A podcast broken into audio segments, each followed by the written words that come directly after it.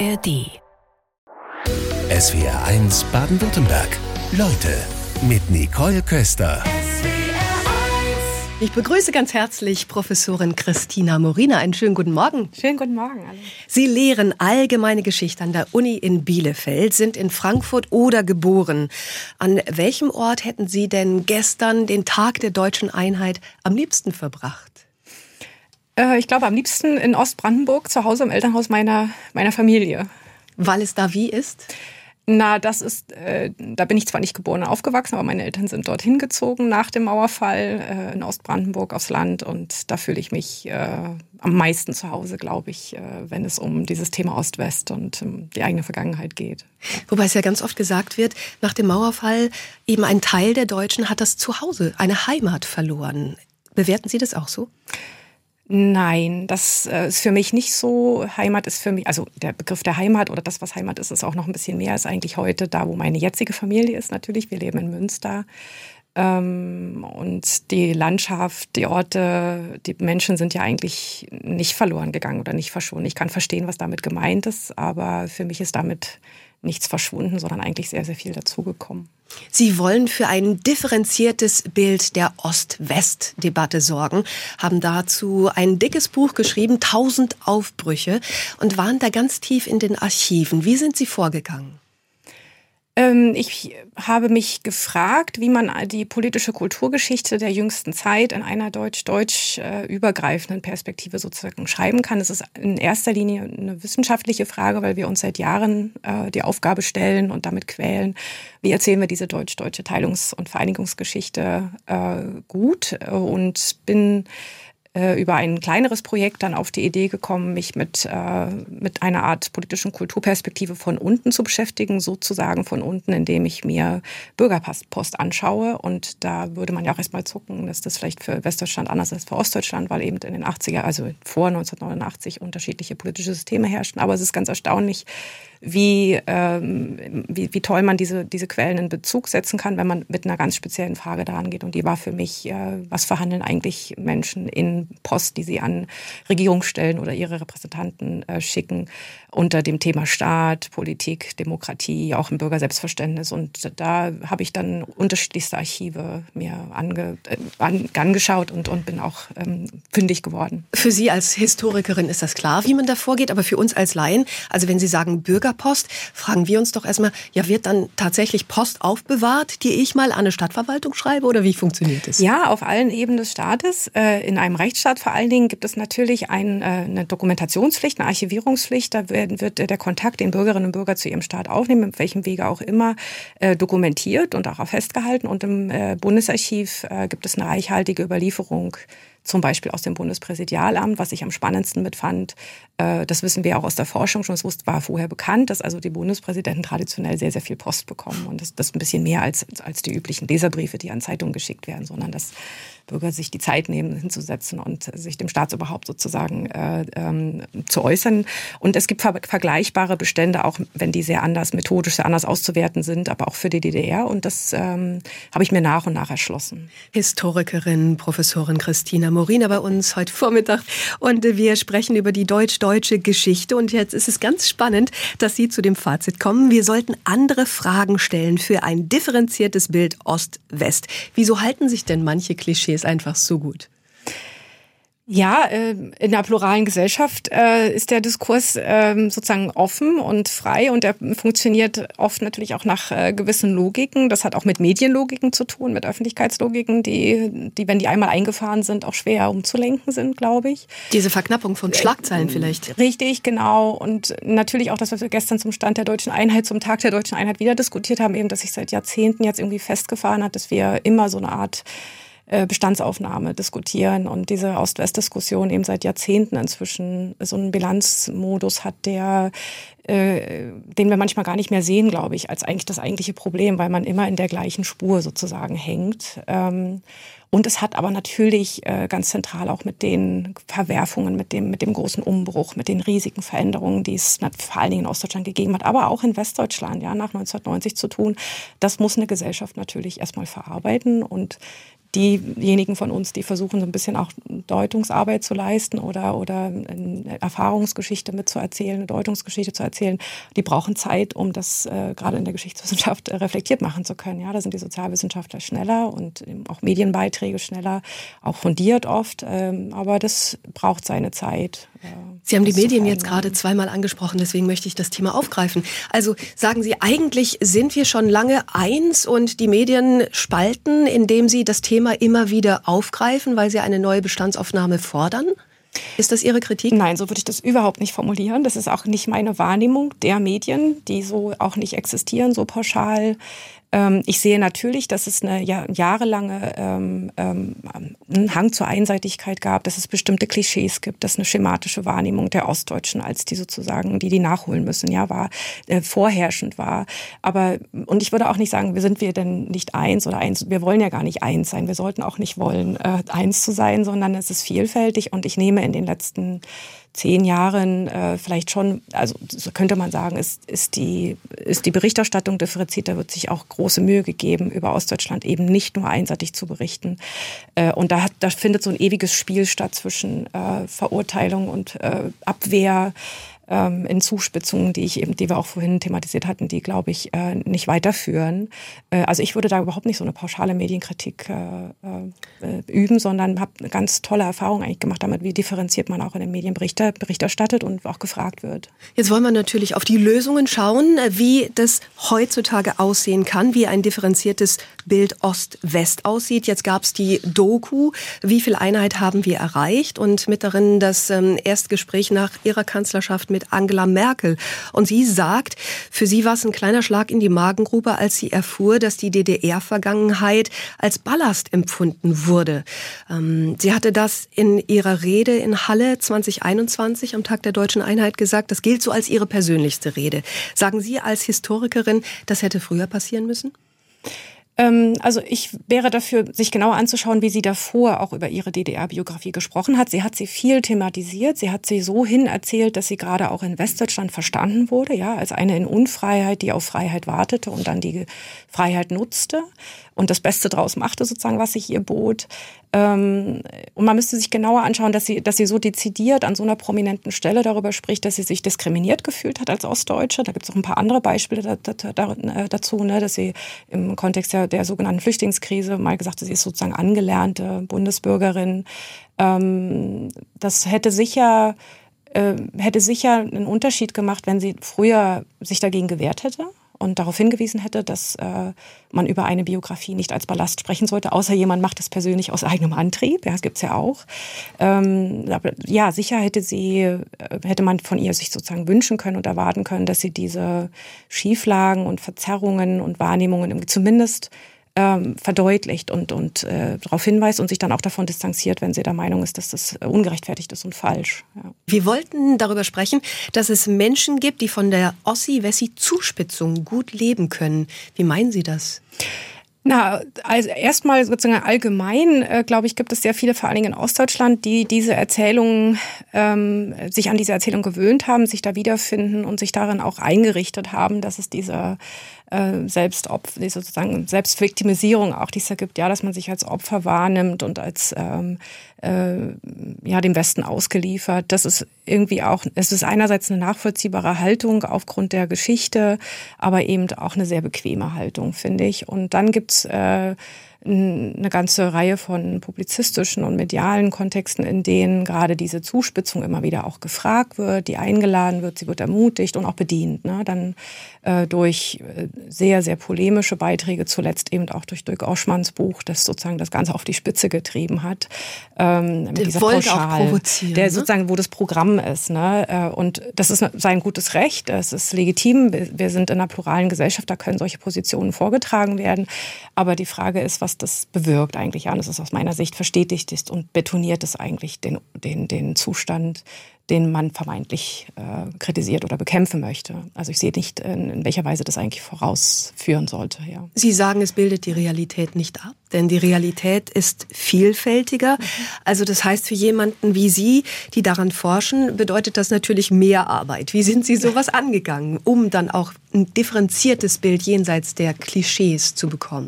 Also erstmal ist wichtig, äh, das Buch habe ich nicht geschrieben als sozusagen ein Gegenbuch oder als, äh, als das, äh, die ursprüngliche Frage ist schon aus, dem, aus der Erfahrung des Aufstiegs der AfD entstanden und der Beobachtung eben, dass das ein besonderes ostdeutsches Problem auch war aber auch dann zugleich die Unzufriedenheit darüber, was an Erklärungsangeboten und an Auseinandersetzungen mit der Frage geführt wird. Und da sehe ich die Zeitgeschichte eben in der Pflicht, ähm, mit Forschungen auch zur jüngeren Demokratiegeschichte, zur jüngeren politischen Kulturgeschichte äh, diese Debatte ein bisschen besser zu informieren und äh, fand dann die Frage, mir ist aufgefallen, dass von Basisdemokratie, von echter Volksdemokratie, von echter Volksvertretung, wahrer Demokratie auf die Rede war.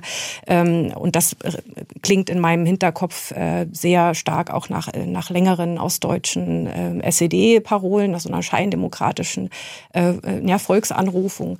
Und dann war da die Neugier, weil wir das aus der Forschung eigentlich gar nicht wissen, was eigentlich in der, in der großen friedlichen Revolution an Demokratie verhandelt worden ist. Das ist echt eine Forschungslücke und die habe ich mir dann vorgenommen. Also das Buch ist nicht als Gegenbuch geschrieben worden, sondern als äh, Beitrag zum Wissensstand. Dann ist es ja spannend zu erfahren, auf welches Forschungsergebnis Sie jetzt gestoßen sind, sprich welches Demokratieverständnis. Ja, also zum, äh, zunächst muss man sagen, die DDR war eine Diktatur. Äh, und dennoch hat der Demokratiebegriff in der DDR-Geschichte eine große Rolle gespielt, weil sie sich als Deutsche Demokratische Republik äh, bezeichnet hat und das in der tagtäglichen Staatspropaganda und in der Bildung und Medien eine große Rolle gespielt hat. Und wenn man sich das genauer anschaut, dann sehe ich zwei Strömungen. Die eine ist diese eben diese scheindemokratische Haltpose des Staates, ja, und der Partei, die man behauptet hat, hier herrscht die wahre, die sozialistische Demokratie, die bauen wir hier auf in der DDR, auch ein bisschen widersprüchlich. Äh, und andererseits, äh, und das ist ein Ballast, da ist auch wirklich der Begriff, äh, glaube ich, berechtigt, das ein Ballast, mit, mit dem dann diese Herbstrevolution auch belastet war, in der von unten tatsächlich Bürgerinnen und Bürger eben gegen diese Einparteienherrschaft mehr Bürgerbeteiligung, echte Beteiligung, direkte Demokratie, Beteiligungsformate gefordert haben und auch praktiziert haben, die eine sehr spezifische, sehr basisdemokratische, direktdemokratische Prägung hatten, äh, und die, das ist dann das Argument über die Zäsur hinaus, eben auch nicht so wirklich ähm, harmonisch passt zu dem Bild der repräsentativ-parlamentarischen Demokratie, wo es um andere Verfahren und andere Strukturen und Institutionen geht. Und diese Spannung, äh, die habe ich mir in dem Buch näher angeschaut. Gerade möchte ich eine Nachricht aufgreifen, die gerade im Studio angekommen ist. Marcel schreibt uns nämlich, ja, das passt auch zu diesem Thema. Hört auf, von Demokratie zu reden, denn auch wir haben nur eine Scheindemokratie. Wenn ich eine richtige sehen will, dann schaue ich in die Schweiz oder nach Belgien. Hören Sie das öfter als Historikerin? Ja, vor allen Dingen begegnet einem das auch, das ist ein langer Diskurs, den es gibt, ja, so die, die, das Nachdenken darüber, was echte, wahre, richtige Demokratie ist. Und offenbar meint der Hörer damit direkte Volksherrschaft oder eine Art von Volkssouveränität, die sich eben nicht über vorrangig über Parlamente und Institutionen ausdrückt, sondern irgendwie in direkten Abstimmungen. Und äh, da kann man dagegen fragen oder dagegen halten, ähm, ob wir denn wirklich wissen, wie der Effekt dann ist, weil es auch in Deutschland natürlich auf Länderebene und auf kommunaler Ebene Volksabstimmungen und Volksbegehren gibt. Ähm, da könnte man entgegenhalten. Also wir haben ja hier und da auch in, in der Weise dann wahre demokratische Beteiligung ähm, wäre interessant, sich darüber auszutauschen. Ja, weil also ist mir die, vertraut. Ja, diese Meinung hält sich ja auch wie ja. ein Klischee bei ja, den Ost-West-Debatten.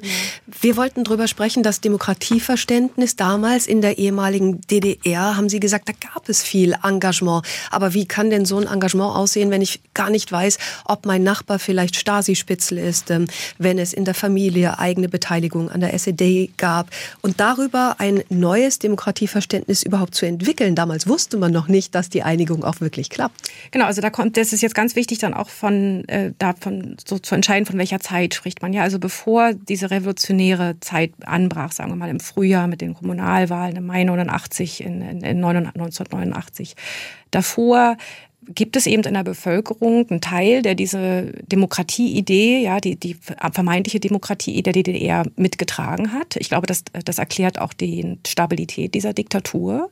Dass es einen sehr großen Teil der, gab, der innerhalb der SED in anderen Parteien, in vielen Massenorganisationen sozusagen engagiert war und meinte, das, was wir hier als Demokratie praktizieren, was in Klammern also in Wahrheit auch autoritäre Züge hatte, selbstverständlich, irgendwie die bessere Demokratie ist. Die haben äh, sich aktiv also auch diesem System äh, zugewandt. Und dann gibt es aber, glaube ich, eine ganze Reihe zum Beispiel Lehrerinnen und Lehrern, das ist ja dann auch aus Interviews oder aus Briefen aus der Zeit, die ohne in der Partei zu sein, in der täglichen sozusagen Jugendbildung äh, sich darüber Gedanken gemacht haben, wie sie eine humane, gerechtere Gesellschaft vermitteln, die Werte vermitteln, die aus ihrer Sicht dafür nötig sind, um eine, ja, dann auch demokratische Gesellschaft zu schaffen. Ähm, die, und das sieht man in den Briefen, also auf vielfältige Weise äh, damit gerungen haben, oft auch wütend, weil sie natürlich sahen, dass es eine große Kluft gab zwischen dem, was behauptet worden ist und was tatsächlich an Mitsprachemöglichkeiten eben da war. Die waren sehr begrenzt und sehr gezwungen und eben überhaupt nicht plural. Und das findet sich, glaube ich, das ist spannend, äh, in diese Teile der Gesellschaft auch noch ein bisschen stärker zu schauen. Das war lange so ein bisschen äh, ein Skandal, ja, so auf die DDR zu blicken. Äh, ich glaube aber, dass es ähm, eigentlich auch sehr viel Erklärkraft hat, darauf zu schauen, wie die, gerade diese Idee der besseren, des anderen Deutschlands, ja, der, der wahren Demokratie in der DDR eigentlich auch als Kit wirkte für dieses Regime, bevor es dann auch die Revolution natürlich äh, ähm, ähm, verursacht, mit verursacht hat, in Gang gebracht hat. Sie haben da viel Zeit verbracht mit vielen Pappkartons, die im Leipziger Archiv der Bürgerbewegung lagern. Können Sie uns vielleicht einfach mal ein Beispiel rausgreifen von einem Protestblatt, einem Brief, der Sie besonders bewegt hat? Ähm, also besonders bewegt äh, haben mich, das sind dann zwei Pappkartons, die mit Vermischtem sozusagen gefüllt waren, nicht mit äh, sozusagen Parteien oder Initiativenmaterial, sondern so als ob es auf der Straße aufgesammelt worden ist und dann eben in diesen zwei Kartons gelandet worden sind. Da findet man ähm, zum Beispiel aus dem sachsen-anhaltinischen ländlichen Raum die Idee einer altdeutschen Dorfdemokratie, wo über Siebener-Wahlen, äh, wo sozusagen zurück zu den Ursprüngen argumentiert wird. Diese Parteienherrschaft ist der Untergang des Volkes. Wir wissen doch eigentlich, wir haben es früher besser gemacht, dahin müssen wir wieder zurück. Ja, das ist also berührend. Das ist einfach interessant zu sehen, was die Leute sich dafür Ideen gemacht haben. Dann gibt es aber auch äh, Schulinitiativen, nachbarschaftliche Initiativen, die da sich, sich für eine Demokratie vor Ort dort äh, überlegt haben, wie organisieren sie das neu, jetzt wo alles im Fluss ist und so. Das ist sehr, sehr eindrücklich. Und das wurde dann verteilt, diese Flugblätter in einer Gemeinde und unter Androhung von Repressalien kann das da ja dann immer auch nur passiert sein. Na, das, wovon ich jetzt sprach, das ist dann schon die Zeit, äh, wo das so ein bisschen äh, liminal, würde man sagen, ja, so im Übergang war von der Zeit, wo man dachte, ha, ist die SED jetzt noch wirklich im Sattel und kann sie alles kontrollieren oder ist nicht eigentlich schon alles möglich und ist es jetzt tatsächlich frei? Und diese zwei Pappkartons, die ich am, anderen, am Anfang erwähne des Buches, die sind wirklich aus der Zeit, wo dann die Mauer auch schon zum Teil offen war, Weihnachten 89, um den Jahreswechsel herum, wo auch noch nicht klar war, wie schnell die deutsche Einheit kommen würde. Äh, das ist das Material, wo also die Leute nicht mehr ihr Leben äh, oder ihre sozusagen ihre Freiheit äh, eingeriskiert haben, wenn sie sich Gedanken gemacht haben. Und es sind äh, Ideenpapiere, Konzeptpapiere, Petitionen, Unterschriftensammlungen, Flugblätter, die äh, Leute, die damals engagiert waren, aufgehoben haben und dann ins Archiv abgegeben haben. Ja, dieses Archiv Bürgerbewegung Leipzig kommt aus der Revolutionszeit, ist damals dann also im Haus der Demokratie auch untergebracht geworden. Ist eine ganz kostbare, ein ganz kostbarer Ort mit ganz vielen kostbaren Quellen. Im Interview mit Angela Merkel kam das Thema auf, dass viele Menschen Verständnis dafür haben, dass verstärkt AfD im Osten gewählt wird. Angela Merkel sagte dann, dass es nichts, wofür sie Verständnis hat, die Menschen aber offensichtlich schon. Ist das etwas, was da in Ihre Forschung einfließt? Wie schauen Sie drauf? Also da sind jetzt die Dinge wichtig auseinanderzuhalten. Ich habe mich empirisch, sozusagen wissenschaftlich mit, den, mit der Zeit bis in die frühen 90er Jahre ja, äh, äh, beschäftigt mit der Frage, was sich äh, Bürgerinnen und Bürger unter Demokratie vorstellen und habe da Beobachtungen gemacht, die mich dann auf so eine Art ideengeschichtlichen äh, Schlussfolgerungsebene dazu gebracht haben, so ein paar äh, Kontinuitäten äh, zu sehen und äh, dazu führen, so eine These zu vertreten, dass die AfD, glaube ich, einige dieser Ideen wieder aufgreift oder anspricht und das mehr oder weniger bewusst, ja, die Idee einer von unten nach oben funktionierenden, geradlinigen, echten Volksvertretungsdemokratie, diese Kritik an der sogenannten Allparteienherrschaft und so weiter. Ähm, aus meiner Sicht ähm, äh, lohnt es sich da hinzuschauen, welche Demokratieideen in Ostdeutschland, wie Demokratie eigentlich in Ostdeutschland in der Breite der Bevölkerung verstanden wird. Und da gibt's die, die damit auch Parlamente, Parteien, Institutionen verbinden, Verfahren der repräsentativ-demokratischen Interessenvertretung. Aber es gibt eben, glaube ich, auch eine Minderheit, vielleicht eine Minderheit, die dann vielleicht auch die, die, die Mehrstimmen für die AfD ausmacht in Ostdeutschland, die diesen Ideen einer vermeintlich volksdemokratischen, wahren Demokratie anhängen. Äh, und in die, in diese Schneise, glaube ich, geht die AfD mit einigen ihrer Programmatiken hinein. Äh, der Bundespräsident sollte direkt gewählt werden, gab es eine Initiative aus der AfD. Keine andere Partei fordert das heute. Ähm, so dass ich lohnen. Also ich kann, will das auch nicht abschließend sagen, sondern es ist sozusagen ein Vorschlag, auch die Debatte anders zu führen, anders darüber nachzudenken, woher die Zustimmung für die AfD kommen könnte. Also für mich geht es auch nicht darum zu sagen, verstehe ich die Leute oder nicht, sondern ich möchte verstehen, was da passiert. Wenn Sie gerade sagen, ja, woher hat das die Politik vielleicht versäumt, weil die Politik dann so häufig sagt, na ja, das ist so gefährlich, aber fragt sich die Politik zu selten, welche Fehler haben wir gemacht, dass wir solchen Parteien vielleicht auch den Boden nähren? Ja, also da ist die, da bin ich auch immer sehr zurückhaltend. Ja, die Politik, äh, da sind, also in der Verantwortung ist das Bundeskanzleramt, sind die Bundesregierungen, sind die Exekutive sozusagen. Und das war gerade Frau Merkel lange Jahre mit, mit einer besonderen Kenntnis auch der ostdeutschen Geschichte und Gegenwart. Und es gibt natürlich eine ganze Reihe von Kommissionen und Beauftragten und Sonderprogrammen und Millionen für die Forschung und sehr, sehr Strukturförderung. Äh, sehr viel ist da getan worden, vor allen Dingen materiell, also mit Geld. Ähm, aber ich frage mich schon, ob man nicht hätte erwarten können, dass sie, dass man etwas gründlicher, etwas fundierter, etwas äh, auch nach außen hin ernsthafter auf das Demokratieproblem in Ostdeutschland schaut, auf die strukturellen Fragen, die wir aus anderen Studien, die auch die Bundesregierung durchführen lässt, eben auch kennen, ja, zur Partizipation in Ostdeutschland, wo Mitgliedschaft, die Neigung, sich in, in diesen klassischen Organisationen und Institutionen der, der repräsentativen Demokratie zu engagieren, eben weniger stark ausgeprägt ist, nach wie vor noch, was historische Gründe hat. Das hat Frau Merkel auch dann am Ende ihrer vierten Amtszeit ja angesprochen. Ähm, da denke ich, ist viel versäumt worden und auch nicht nur in der Kanzlerschaft Merkels, sondern sondern eigentlich seit der deutschen Einheit äh, 1990 ist das noch nicht mal als Problem hinreichend äh, formuliert worden und geschweige denn adressiert worden. Sie sind Professorin für Zeitgeschichte an der Universität in Bielefeld, haben sich ganz intensiv beschäftigt über die vergangenen Jahrzehnte Deutschlands und da kommen Sie zu dem Fazit, also die Perspektive auf Ostdeutschland, die ist nicht mehr so dominant westdeutsch wie noch vor einigen Jahren. Wie machen Sie das denn aus? Also wenn man sich die ähm, öffentlichen, auch die wissenschaftlichen Produktionen und Debatten sozusagen rund um die, gerade rund um die Jubiläen der letzten Jahre, vielleicht auch des Jahrzehnts anschaut, dann ist das, was behauptet wird an Einseitigkeit und, und sozusagen einseitigem Ostbashing einfach nicht mehr zu halten. Es gibt eine differenzierte, ähm, informierte, vielschichtige Berichterstattung über ostdeutsche Themen in der Vereinigten Republik sozusagen. Es gibt eine auch in Lebenswelt, ich glaube ich, eine Durchmischung beider Teile Plus wird ja immer vergessen, diese vielen migrantischen Geschichten und Menschen und Erfahrungen, die inzwischen in diesem Land leben, die sich gar nicht in dieser Ost-Wester-Teilung wiederfinden. Also ich finde, die Klage darüber läuft der Zeit hinterher. Ähm, gerade was die mediale Berichterstattung angeht, gerade auch nach dem Aufstieg der AfD und der Flüchtlingskrise 2015, ist viel gelernt worden, glaube ich, ist auch viel richtig gemacht worden. Es wurden auch äh, ja, Bilder geschaffen, die wieder mit alten Klischees arbeiten, aber es gibt äh, eine vielfältige Berichterstattung, die versucht eben nicht ein, äh, einfache äh, Antworten und, und Klischees so weiter zu verfolgen. Auf der anderen Seite halten sich dennoch viele Klischees, haben wir eben schon drüber gesprochen. Mal auf die Ursachen kommend, ähm, was vielleicht schon gelungen ist, um auch auf die Lösungsansätze zu kommen. Liegt es vielleicht an einer jungen Generation, wo es vielleicht sogar attraktiver ist, in eine Stadt zu ziehen, wo ein Zimmerchen überhaupt auch noch bezahlt werden kann? Also ich kenne es aus dem Freundeskreis. Halle ist da zum Beispiel sehr attraktiv. Mhm. Welche Chancen sehen Sie da? Also ich äh, kann das auch nur äh, so, so wiedergeben, dass ich aus dem, aus dem Familien- und Freundeskreis Ähnliches weiß, dass also die Frage, wo ziehe ich hin in Deutschland, wo gehe ich hin studieren, für die allermeisten nicht entscheidend äh, danach entschieden wird, ob dieser Ort in Ost oder West liegt, sondern nach anderen Kriterien entschieden wird und auf einer lebensweltlichen, freundschaftlichen Ebene, glaube ich, sehr, sehr viel äh, in beide Richtungen auch passiert ist. Die Abwanderungsbewegung, die große, die es gab, ist ja auch gestoppt und zum Teil umgekehrt, sodass also mehr Menschen auch wieder nach Ostdeutschland ziehen.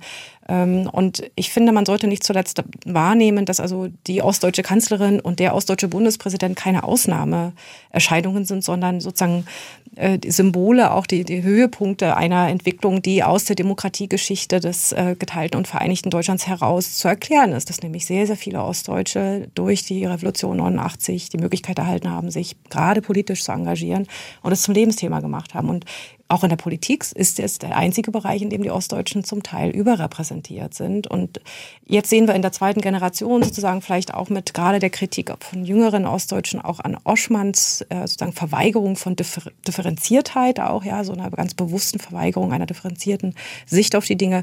Ähm, da, da blüht dann vielleicht auch das, was, äh, was eine Weile auch gebraucht hat, um äh, anzukommen. Ja, Wobei so in manchen Bereichen ist es ja einfach so, dass sich gerade in Führungseliten ja. Die Westdeutschen sehr viel länger halten. Mhm. Also da ist ja eine Kritik durchaus berechtigt. Absolut. Und das ist gut, dass die jetzige Bundesregierung da auch jetzt eine Forschungsstelle, ein Forschungsprogramm unterstützt, wo wir genauer, wir haben Zahlen, es gibt seit mehreren Jahren auch die Forschung unter anderem von Rai Kollmorgen.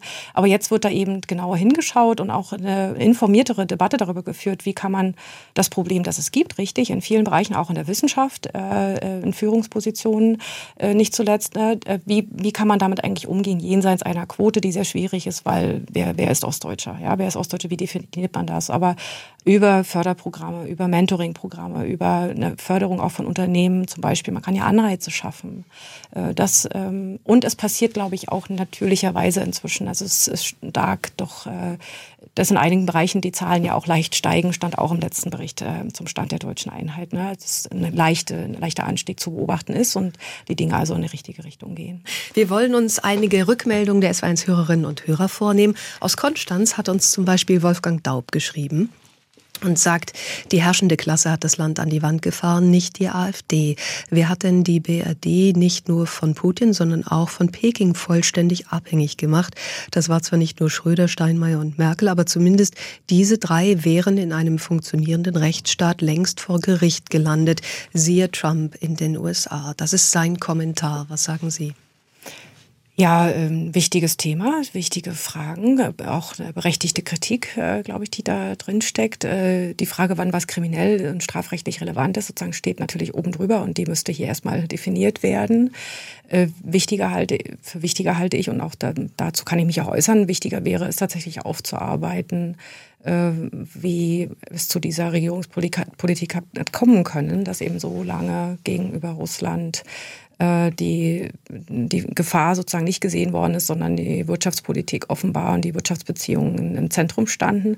Und da wäre durchaus angemessen, habe ich auch an anderer Stelle schon gesagt, dass man auch, wir bräuchten natürlich, um sowas wirklich erforschen zu können, Zugang zu Akten.